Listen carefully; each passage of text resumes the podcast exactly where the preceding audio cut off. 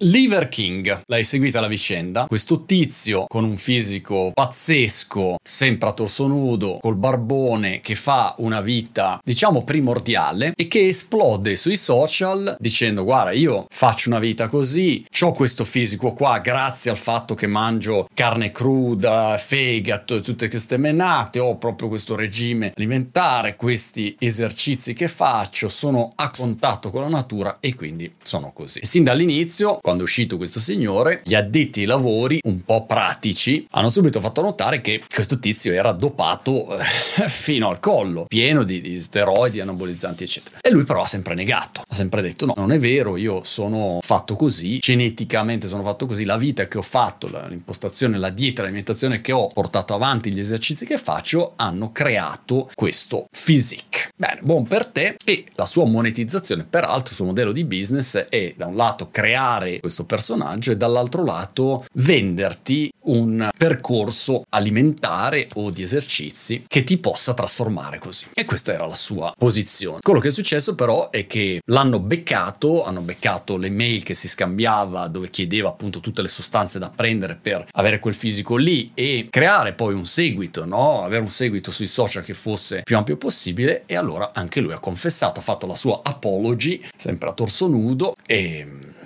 Fine della storia. Va avanti, andrà avanti a fare le sue attività e però ho visto nei commenti anche sui social di quelli che lo seguono come dire grande king, grande king. E uno, non so, delle domande se le pone. E la riflessione che volevo fare, scusate, c'ho il cappello perché fa un freddo qua, ci sono meno due gradi per risparmiare l'elettricità. Non so, non abbiamo il calorifero accesi, fa un freddo bestia. Mi sto congelando, altro che Liver King. Qua metto il 7 cappotto, cappotto king potrei lanciare. Allora, perché crediamo a tutte queste baggianate che ci sono in tutti i settori, qualunque settore, nel settore del business, nel settore dell'alimentazione, nei settori, insomma, in tutti i settori. Considerazione numero uno è che ci vogliamo credere. Questo è il motivo per cui spesso crediamo a tutte queste ricette magiche, scorciatoie, visioni che sono assolutamente impossibili, però in un qualche modo ci vogliamo credere. Vogliamo credere che sia possibile avere un fisico così come quel tizio senza dover fare particolare uso uso di sostanze di qualunque tipo. Vogliamo credere nel fatto che i vari attori che fanno i supereroi nei film, quando li vediamo ripresi con dei fisici pazzeschi che dici ma porca mia ma c'hai 50 anni ma come fai ad avere quel fisico lì? Eh guarda sono andato in palestra. Ma io se vado in palestra non mi viene quel fisico lì. Però ci vogliamo credere no? in questo contenitore di intrattenimento costante che poi ci è dato dai, dagli schermi sui quali siamo per boh vogliamo credere che in un qualche modo il possibile sia più probabile del probabile mettiamola così. Forse ci piace proprio questa idea di Davide contro Golia il piccolo e nuovo grande non ci piace credere, dobbiamo in un qualche modo credere. È come Babbo Natale. Ecco, mettila lì. Quando ti ricordi, c'era il periodo in cui siamo cresciuti e arriviamo in quel momento storico della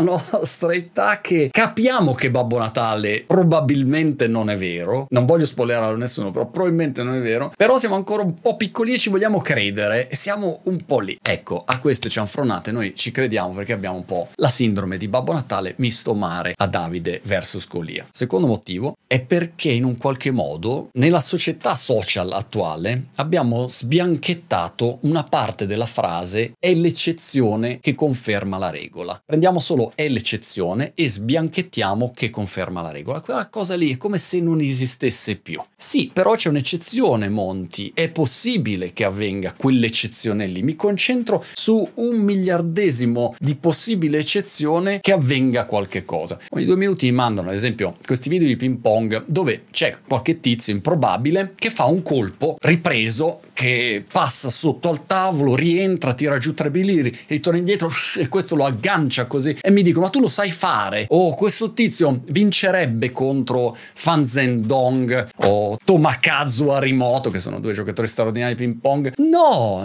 non la prenderebbe mai neanche in cartolina. Ha fatto un colpo così perché magari si è allenato a fare dei trucchi che però non c'entrano niente poi con quello che effettivamente è necessario per competere in una vera competizione. Sono proprio due mestieri diversi, però l'eccezione in genere viene sempre fatta notare. Poi perché l'eccezione ci piaccia così tanto, non lo so, eh, lo devo chiedere a Massimo Recalcati di psicanalizzarci, però probabilmente perché ci fa super comodo magari credere che possiamo diventare ricchi sfondati semplicemente vincendo la lotteria senza far niente, possiamo avere un fisico pazzesco senza tirar su un peso in vita nostra e brr, così semplicemente piglio una pillolina e divento perfetto. Non lo so, però eh, l'eccezione ci frega. Terzo motivo è la cosiddetta prova sociale. È una leva che oggi viene utilizzata usando i social. Questo significa che se tu crei un seguito di milioni di persone che ti seguono, quelle persone che ti seguono, che ti apprezzano per un qualche motivo, hanno un cosiddetto oro effect nel momento in cui tu ti proponi anche in un altro settore. Allora, facciamo un esempio. Se Luis, che ha un grosso seguito sui social, domattina piglia una botta in testa e decide di sfidare Magnus Carlsen a scacchi, avendo un grande seguito di persone che apprezzano i suoi contenuti o il suo carattere o la sua persona, nel momento in cui dichiara di impegnarsi a giocare a scacchi e magari giocava a scacchi da bambino e magari posta il video di un suo match di scacchi dove vince con un tizio che in un qualche modo era uno scacchista e nasce questo storytelling legato alle sue possibilità di vincere contro Magnus Carlsen, una fetta di persone che lo seguono per questa sorta di effetto assimilatorio iniziano a credere che lui possa effettivamente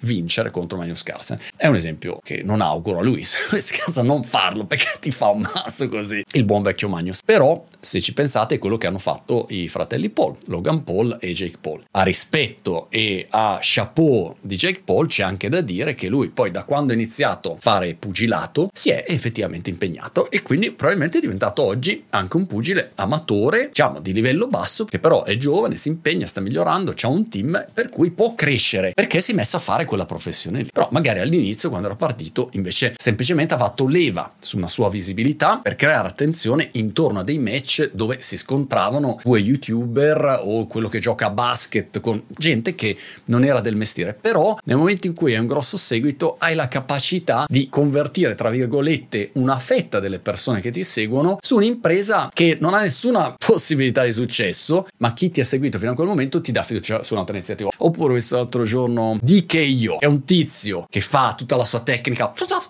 super veloce. Il nuovo Bruce Lee, così è il suo posizionamento di marketing, che ha fatto un incontro di box dove gli hanno fatto una faccia così e adesso sfida Manny Pacquiao. Ho visto la notifica, ho detto ma caspita, Pacquiao che ha uh, l'età dei dateri, però è stato uno dei pugili più forti della storia, come Floyd Mayweather, tira con questo tizio. Perché? Perché è un business alla fine dei conti, no? Visto che nel caso della box non sono incontri ufficiali, sono delle esibizioni. Esibizioni che portano soldi perché prendi una percentuale delle pay per view, di quante persone pagano per vedere, e ogni volta negli incontri si cerca di creare queste storie, no? queste rivalità, queste domande a cui solo vedere l'incontro ti può portare la risposta. Ce la fa questo che ha la mano legata a vincere con uno che ha due mani? Ce la fa questo che ha appena iniziato a vincere contro Gallo? Ce la fa quello che è il campione di tutte le mix martial art a vincere però facendo solo la box e via così. Allora questa domanda in cerca di risposta poi genera curiosità e se viene pompata bene da entrambe le parti è un grosso seguito, a quel punto tira dentro un sacco di gente che è curiosa di eh, capire come va a finire. L'altro motivo è che chi non è del mestiere fa veramente fatica a capire. Cioè, se io non ne so niente di fisico, come non ne so niente, no? Di preparazione atletica, di come si fa era un fisico particolarmente muscoloso, nel momento in cui vedo un tizio come Liver King, magari Liver King è un po' estremo, però un tizio che ha un fisicaccio, posso pensare, ma si è allenato bene, mangia bene, si prepara bene e quindi può avere un fisico così. Se uno invece è uno pratico, dice, mm, guarda che quello lì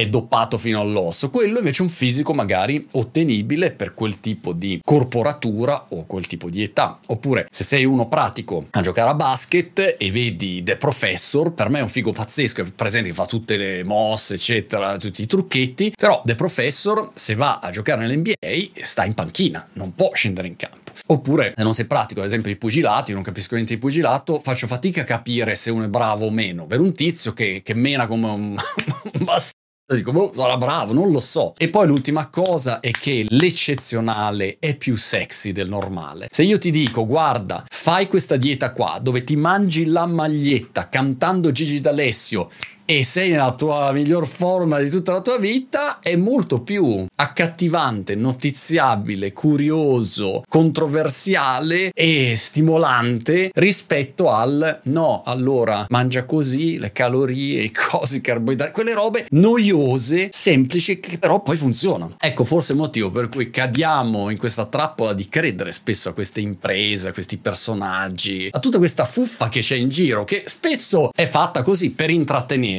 ma spesso è fatta per portarci via il grano o per fare un loro business alle nostre spalle più o meno consapevoli, perché poi voglio dire, ti può anche piacere dire guarda, io mi spendo due lire, mi guardo la diretta di Pacquiao che dà un sacco di legnato a quel tizio lì e finisce lì, tutti felici. No, l'importante è che uno sia consapevole e non si faccia prendere per il culo. Tutto qua. Però in conclusione è proprio quello forse che ci attira, il colpo di scena, la volontà di vedere il campione che perde incredibilmente contro un tizio che magari non aveva nessuna possibilità, il Davide Golia, eccetera, eccetera. È uno storytelling che semplicemente tira di più. Questi erano i miei 27 centesimi, dimmi la tua.